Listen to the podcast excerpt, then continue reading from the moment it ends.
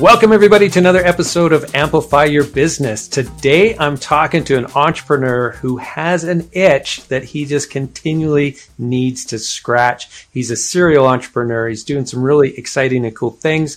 And I'm very excited to learn more about his business. But before we get into that, I want to welcome Jason Reposa. He is the founder and CEO of Good Feels. Welcome to the program, Jason. Thank you so much, Lance. Thanks.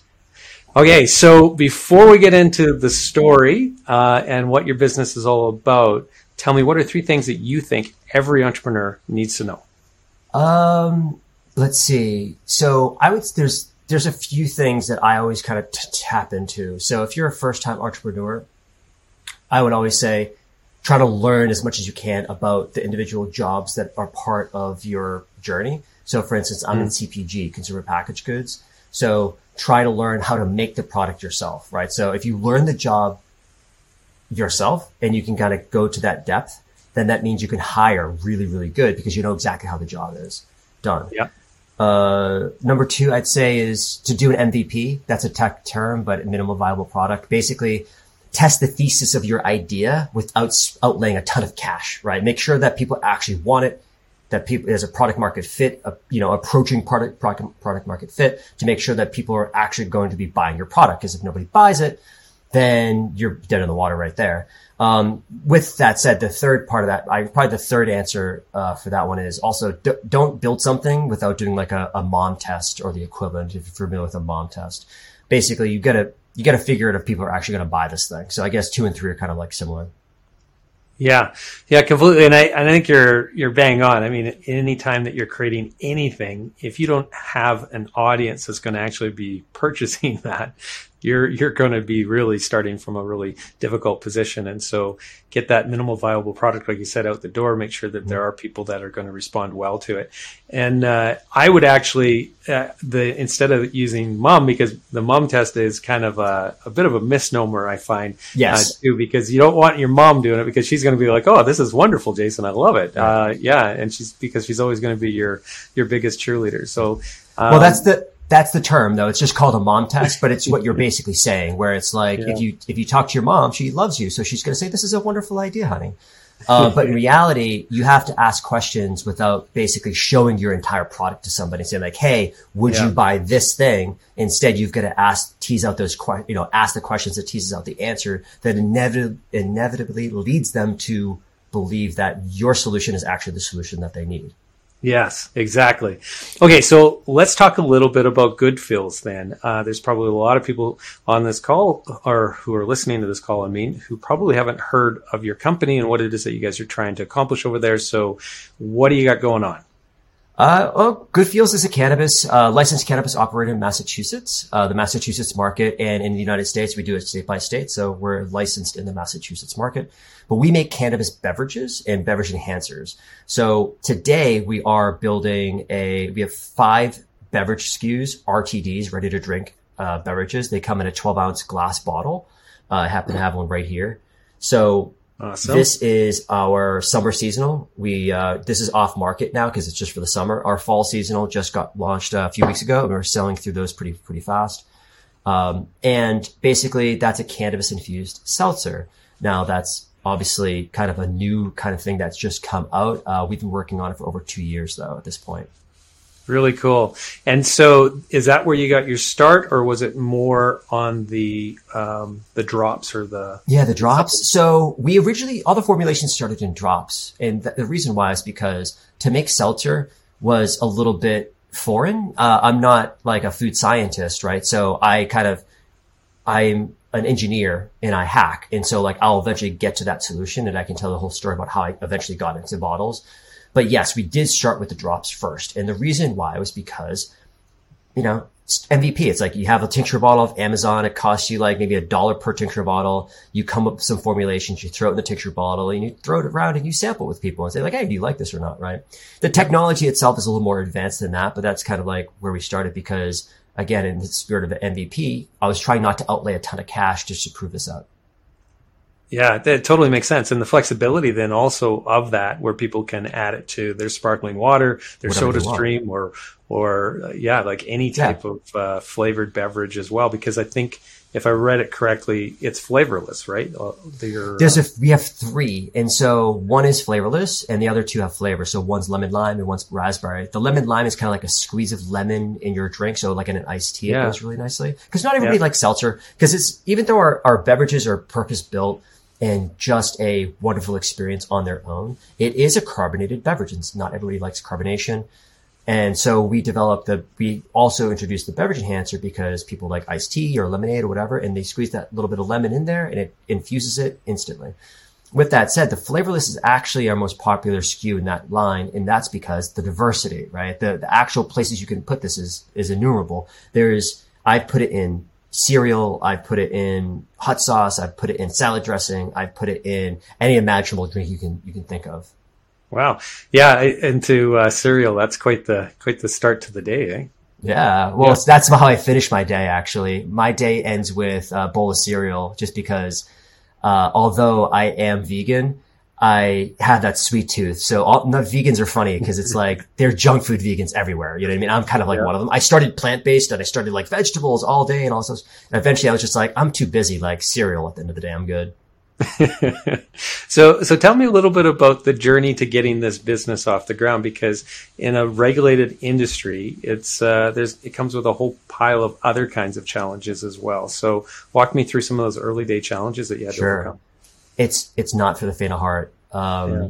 We took us about eighteen months to actually launch, so to sell our first product. So yeah. you can imagine, right? Like you're paying payroll, you've got leases, you've got products sitting on your shelves, just sitting there waiting to go out the door.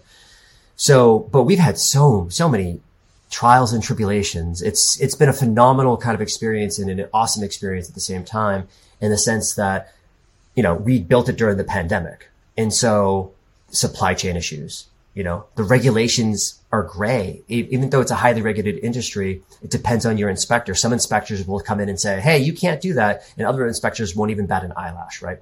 So it depends. It's, it's, it's very gray. They're understaffed a little bit. So they don't have enough in- inspectors to come out here all the time.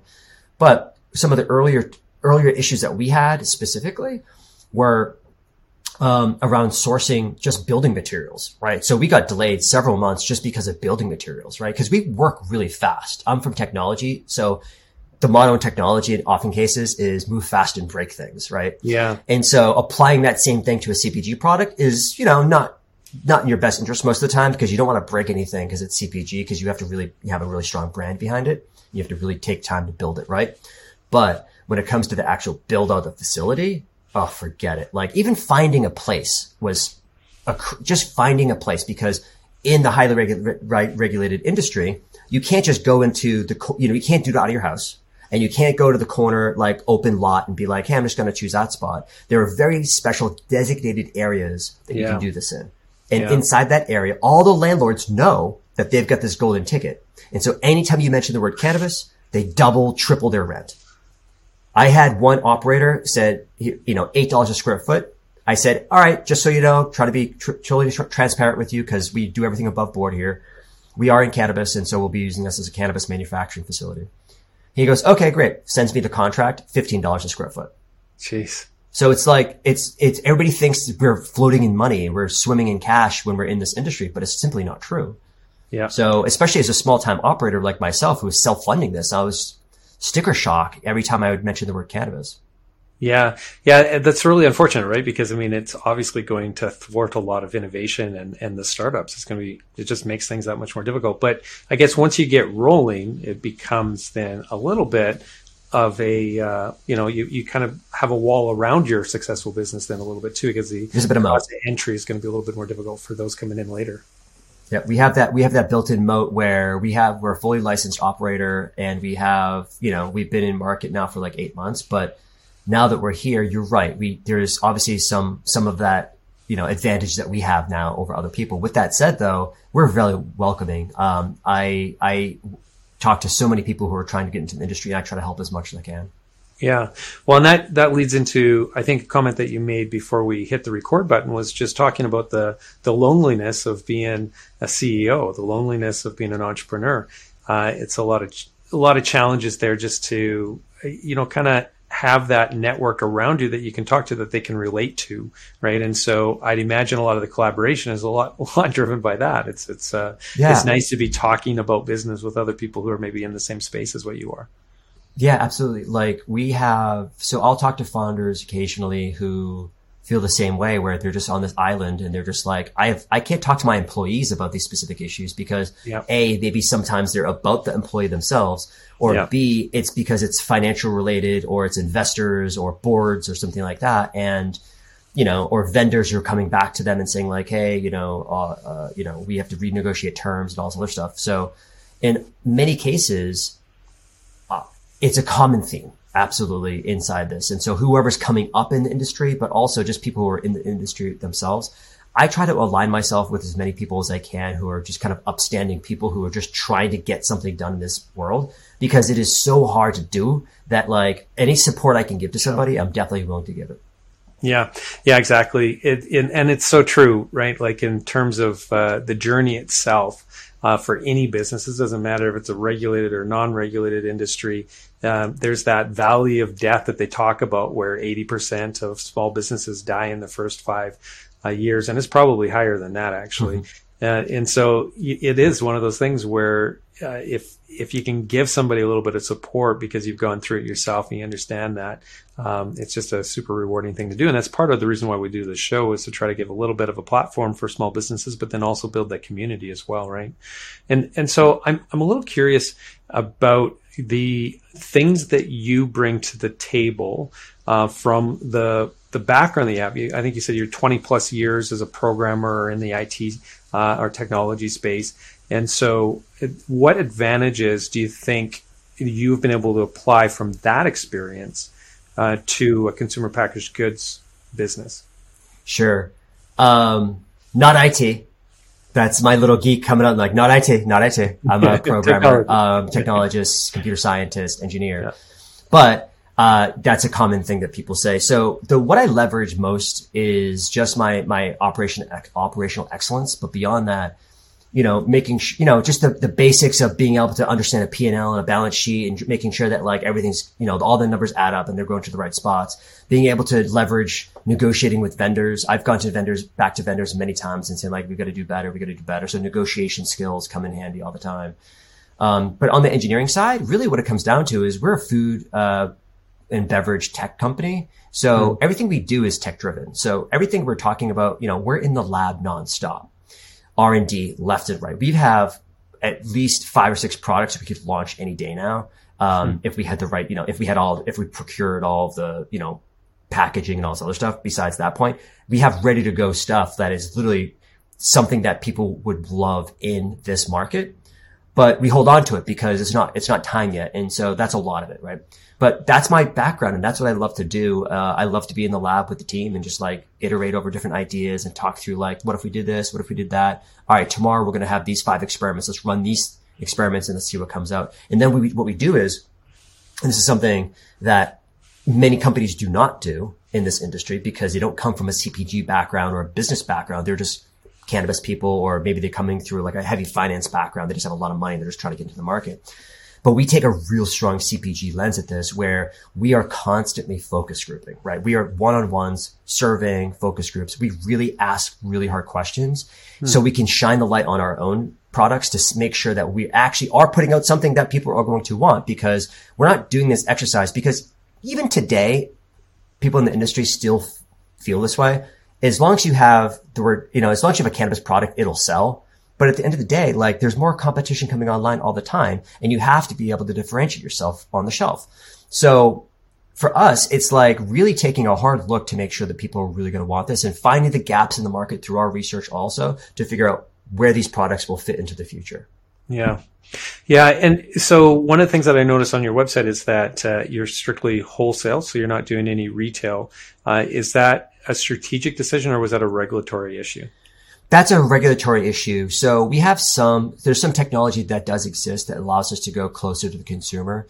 Is it true D2C? Not exactly, but yeah. So basically the regula- regulation uh, side of it is causing us to not go direct to consumers. And believe me, I get asked once a week. People ask me like, Hey, can I just buy it from you? And I'm like, I'm so sorry. You have to go to dispensaries. You have to actually go to the store and buy it because I'm risking my license for what, like a hundred dollars? Like it's Yeah. not worth it. Obviously, we've already built so much into this, and we've spent so much time and effort building this thing. I'm not risking it to help a friend out. You know what I mean? Yeah. So I'm curious about that then, because that's a, a restriction, but you were also talking about the focus that you have. And that also uh, forces you to focus then on one channel of uh, distribution. Do you find that helpful or do you, or would you have preferred that flexibility at the beginning too? Um, a little bit from column A and a little bit from column B. And Yeah. the reason why is because it's great to focus on, there's only 240 stores in Massachusetts. That's it. Um, and we're in over 60. We're approaching 70 now as of this month. We just scored some really big ones, uh, over the last few days. So we're getting, we're approaching 70, which again is almost a third of the market. So to focus on, have a, such a small list of co- stores to go after Yeah. is fantastic. With that said, a lot of the other brands are also going after these stores too. So it's up to us to, you know, so we're constantly gaining. I feel for the companies who are maybe not gaining as fast as we are.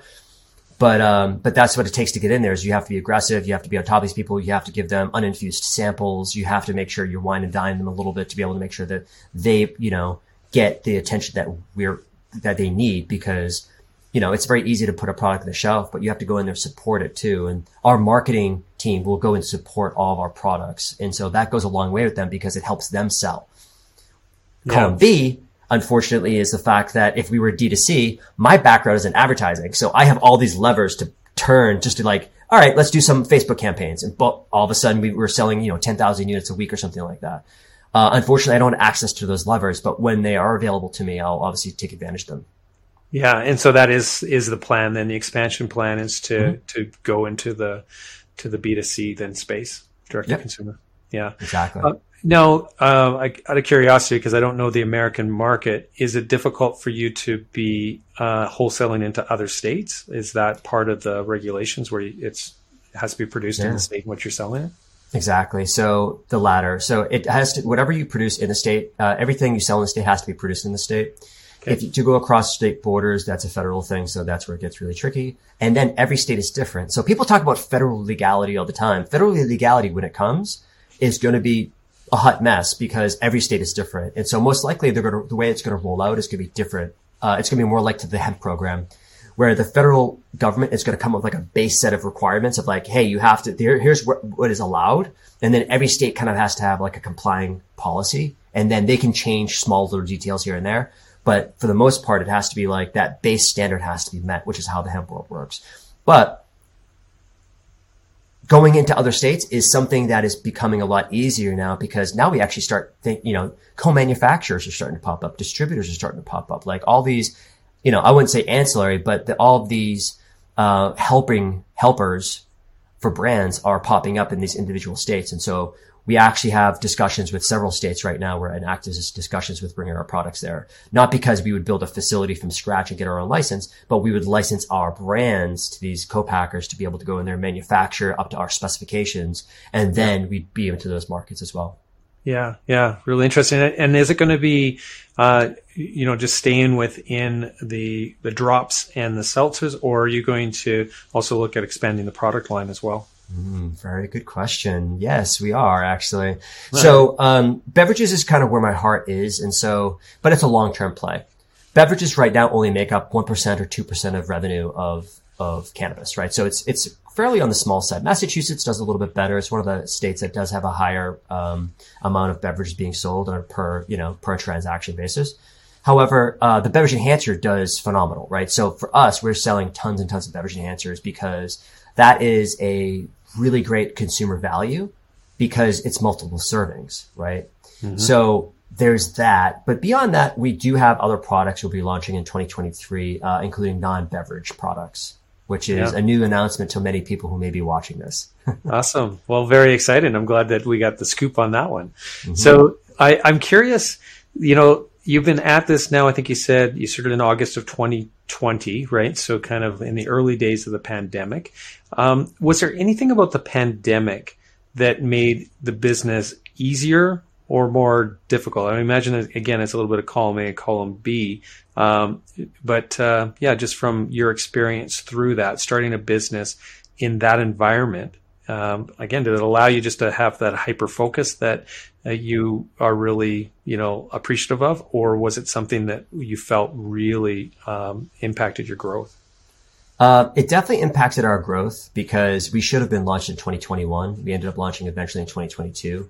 So if we were earlier in the market, I anticipated launching, you know, early to mid 2021, but then construction battles, all the other stuff happened. So for the yeah. most part, it was harder. The focus part is a good point though. When you bring up focus, it was great to be able to focus and really fine tune things. And, you know, our team, the way we are operating at that point was, it was great. We were, we were all just sitting in a room talking about, you know, labels, talking about packaging, talking about like, okay, so let's do this focus group with this. And I built my own bottling machine during the pandemic because I, I, I was like, well, I've got to learn how to make seltzer, right? So let's figure out how, like, how this works. Cause you, of course you can hire a brewer, uh, or a seltzer maker and then you can buy the equipment and have them run it. But like, I just love to go deep into subjects. And so let me figure it out first and then reverse back into it. So I can have a really educated conversation with the person who I'm going to hire. And if anything happens during the process, maybe I've already seen it before and I can help out. Yeah. Um, but yeah, so some parts were easier, um, but more harder than easier. Very interesting. Um, I'm also curious, you know, as an entrepreneur, you talked about that lonely journey at times, but um, there's also like we need to be inspired. We need to be inspired to start the business. We need to be inspired to keep at the business, right? And and getting up each day because when you're wearing all the hats uh, in the early days, there's a lot of things that uh, can be frustrating. And so, where do you find your inspiration? Or or what inspires you, either who or what? Yeah, this is a, this is a question that because there's dark, lonely, lonely days, and yeah. you know sometimes I'll talk to my wife about like what's going on, but sometimes I'll just keep it inside um, because it's like, why do I want to bum people up with my issues, you know? Yep. But what gets me up every day is I hear stories about how wonderful people love our, how much they love our products and how mm wonderful they think it is. And we get emails every week about, I had hip surgery and I've tried my, the good feels drops and now I like my, I feel so much better. My recovery is going so much better. There's a lot less pain, all these things because the three reasons why people use cannabis to this day, people think it's recreational and all these things. And yeah, it is, of course.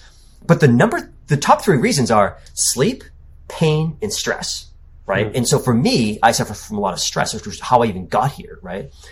But when it comes to, uh, you know, getting these emails every day, it's super inspirational. And in fact, I'm not going to mention any names, but I was at MJ BizCon, which is the biggest conference. It, it's held in Las Vegas every year. It's the biggest cannabis conference of its kind, uh, every year.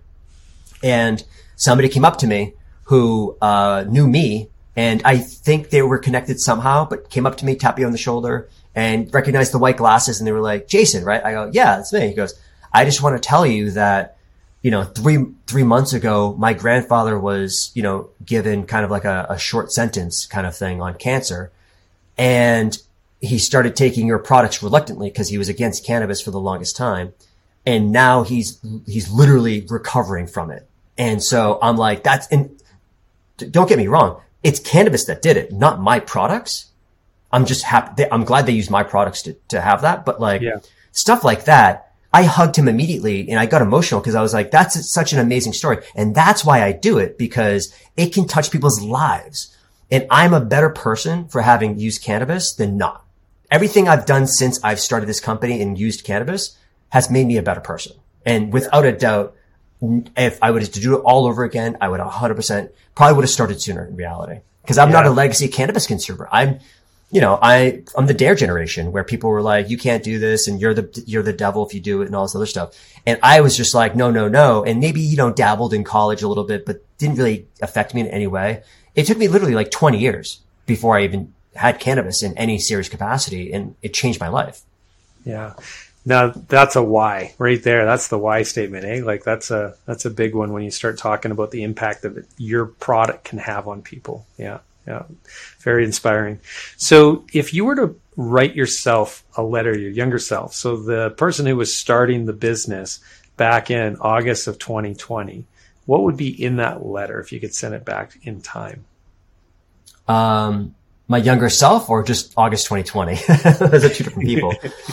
well, um, I mean, you were younger then. I'm talking about the August 2020 or, right. or yeah 20 version of you, I guess. Right. The 2020 version probably would be, um, oh man, there's so many things though. But at the end of the day, like I just go past them. You can, there's, there's, there's, there's always going to be a blocker in your way. And I tell the team all the time, you can go over it, you can go around it, you can go through it.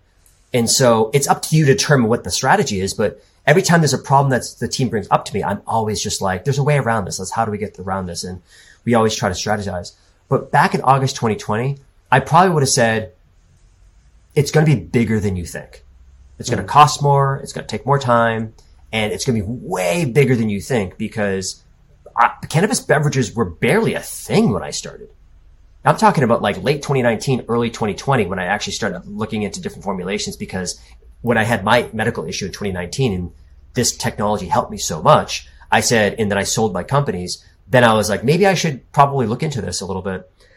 And eventually when I started like dabbling with different experiments in, you know, early 2020, because I didn't formally incorporate until August 2020, I, you know, I just really, I was just like, let me do an MVP. That's what it was. So number two in that list, MVP. I was like, let me do an MVP. Let me find a little small space. Let me try to do something small. But in reality, it literally blew up around me. All of a sudden there was, you know, uh, big companies were coming in and acquiring one acquisition that happened in Massachusetts alone, $60 million acquisition, wow. right? In all consideration. So, and that was seven months after they launched. So for me, I was just like, what is going on? So all of a sudden it was just like, now we're getting orders in and there are bigger orders. And I'm like, oh boy, like, like it's really taking off. And I'm like, man, I wish I had a bigger space. so get a bigger space. Um, you know, skip the MVP and just go whole hog into it because you would have saved yourself a lot of headache, basically. Yeah, yeah, knowing what you know now, yeah, yeah, yeah, and and so I'm I'm curious because like hearing the stories about the the the big, you know, all the things that were happening in those early days, and it was really a, a land grab, right, where uh, all these companies were trying to get in, and the big sixty million dollar deals and so on. What does success look like to you? How are you going to define your success? Um, well, the company that sold for 60 million, I think they sold too early, to be honest. So it's a long-term play. Beverages are a long-term play, without a doubt. Uh, this was the way I've always presented this to people is this is my next 10 year thing. This is like for the next 10 years, I'm going to be doing this. Like whatever it takes to grow it. And it's not going to be from lack of trying because I'm out there every day pounding the pavement. I'm doing sales calls. I'm doing marketing initiatives. I'm helping out on, I've got an event tomorrow night, for instance, that I'll be manning the booth and I'm just going to be there giving out samples and stuff like that. I'm doing everything I can, including securing investors, talking to multiple states, everything I can. And it's not going to let up. Success, success to me specifically means, and this is more about the can the freedom of the plant itself, means that I can take, uh, I can hop on a train, go to New York City, and my products are being served at like a bar. Mm. When I see my bottles on tap or on a, on, on the bar top, that's success. When I see that vision and that's still, that's embedded in my, that's like branded into my brain right now. If once I see that happen, I know I've really accomplished something because yeah, yeah. I come from the tech world. I dealt with zeros and ones my entire life. I'd never made anything physical before. I get so much pride going into a dispensary and seeing my product on the shelf. Yeah. Nothing makes me happier. Now, let's put it, let's get it federally legal. Let's put it where it should be because these are low dose. It's not like you're, you drink one and all of a sudden you're incapacitated and you have to go home. You drink one, you just feel relaxed. Uh, especially with our specific formulation. It's like a beer. So for us, it's like it should be alongside alcohol at some point. It just will be. It's because beverages, right? Not, yeah. Nobody's going to be grinding up flour and smoking in front of you. It's not about that. It's about just being part of the party. Yeah. Yeah, that, that's a great uh, definition of success. And, and I, you know what you said there in terms of the abstract world in which you were once in, and now it's a very tangible, uh, you know, physical product that you have that is giving people joy right away. Uh, I, I, I can see how that would just be incredibly rewarding uh, for you to to come into this world from where you were before. Yeah. That's really exciting. So, in terms of the uh, the the future, then for what you've got going there, you're looking, yeah, hopefully expanding into other other uh, states. You're looking potentially into some direct to consumer, some new products. It sounds like you got a lot going on. How do you, as an entrepreneur, manage all of those growth ideas and still what we were talking about earlier, going back to that focus theme and still be able to focus, right? Because there's mm-hmm. so many opportunities that it sounds like are right there around the corner for you. Yeah, I like to, I'm in that philosophy of stick as many fishing poles in the water as you can. Yeah. Because you never know what's going to come back. Some of it just might not work out. The term sheets don't look good for this, you know, licensing deal in a different state or, but we all, we all know that this is, you know, for us, it's cash flow. It's like, how do we cash flow this effectively and how, like, what are our opportunities and what do they look like and stuff like that? So where, um, we are fast to act when it's right, but it takes a long time of research and mm-hmm. figuring it out to make sure we actually are doing the right thing to before we make that action. Because if we were just to make, you know, if we were just action oriented and we just did everything under the sun, that's a waste of time. That's one of the ways people, especially in the CPG world, they can, you can kill a companies by just creating more SKUs, right? Yeah. We have seven, eight SKUs right now, but they're all just two product formats, right? So there's different variations on these, you know, basically two core products. And we're very reluctant, but we're going to release a third product format in maybe like February next year. So to be focused is, you know, um, there's a mis, mis, not misnomer, but there's a lot of people think they are good at, uh, you know, uh, what's the word for it? Multitasking. Yeah. There's no such thing as multitasking in my opinion. I'm really good at context switching though. So mm-hmm. we're doing this right now. Right after we get off this, I'm going to go into my next thing and I'm going to be, my context switched. I'm going to go right into that. Again, yeah. I'm analytical. I'm a programmer. So I'm like wired that way, but I don't really have downtime. You know, I'm have downtime with my family, but when I'm not with my family, I'm a hundred percent on all the time for everybody. And sometimes it can be draining, but for the most part, I'm enjoying this. This is like, you know, this is outside of the, you know, moments of like, you know, bringing in investors and getting all the rejection because investor, it's like dating. It's just like, oh, am I, you know, is this a good fit or not? And stuff like that. And if it's not a good fit, you feel rejected for a moment. But I give myself 30 seconds of rejection and then I move on because you can't dwell on it. You can't just keep on going. And so, uh, you know, it's kind of, I don't want to compare myself to a shark, but when you, when a shark stops, stops swimming, they die. Yeah. And that's kind of what I'm doing right now is like, we're always just punt on the hunt. Like, what are the opportunities out there? And we have to be very selective with which, oppor- which opportunities we want to go down because we've got a really good thing with what we have already and we are going to continue to grow this. But while that's growing, while that's gesticulating and trying to grow into something beautiful, um, we're going to just be looking always at more opportunities and bringing our products to new states is just an extension and not necessarily like a new SKU or anything like that. Yeah, yeah. I love the analogy of the shark because I, I, I mean, any business you have to be moving. You have to, otherwise you die. If you're not growing in some form or another, if you're not expanding, if you're not finding new opportunities, trying to seek that out, yeah, it's it's really tough to survive. So I really, really appreciate that analogy. Well, thanks so much for sharing your story, Jason. It's uh, just wonderful to hear what's happening down there in, in this space, in a regulated space, and some of the challenges that comes with that, but then also some of the opportunities and just the excitement that you have for the things that you're doing. So I really appreciate you and what you're accomplishing as an entrepreneur. It's exciting. Thank you so much, Lance. Thank you for the time to. Uh that you allowed me to have this time to explain to you kind of what our vision is of what the future of cannabis looks like. So now, in that uh, you know the spirit of community building and connections and everything else, if somebody wanted to reach out and connect with you, what's the best way to do so? Um, I'm available everywhere. So Instagram, LinkedIn. Uh, my email address is just jason at getgoodfeels.com. I read every email. I'd never let a get an email go by me. I'm an inbox zero guy. So I uh, I have to read them all. But basically, you know, LinkedIn is really good. So if you just Google my name, LinkedIn probably should pop up first. And I'm very active there. I've got lots of followers and get lots of views on my on my activity there. So that's the best way to follow up with me. And we are looking obviously for investors as well as partners in different states and you know all that fun stuff. Excellent. There you go. Reach out, everybody. And uh, if you like this episode and you want to check out some of our past episodes as well as all the future ones, head over to amplifyyourbusiness.ca. That's where you're going to find all of our episodes. And also, if you're watching this and would prefer to be listening to it so you can be a little bit more mobile, just search Amplify Your Business on your favorite podcasting platform and you're going to be able to find us there as well. So next, until next time, everybody have a prosperous, wonderful day.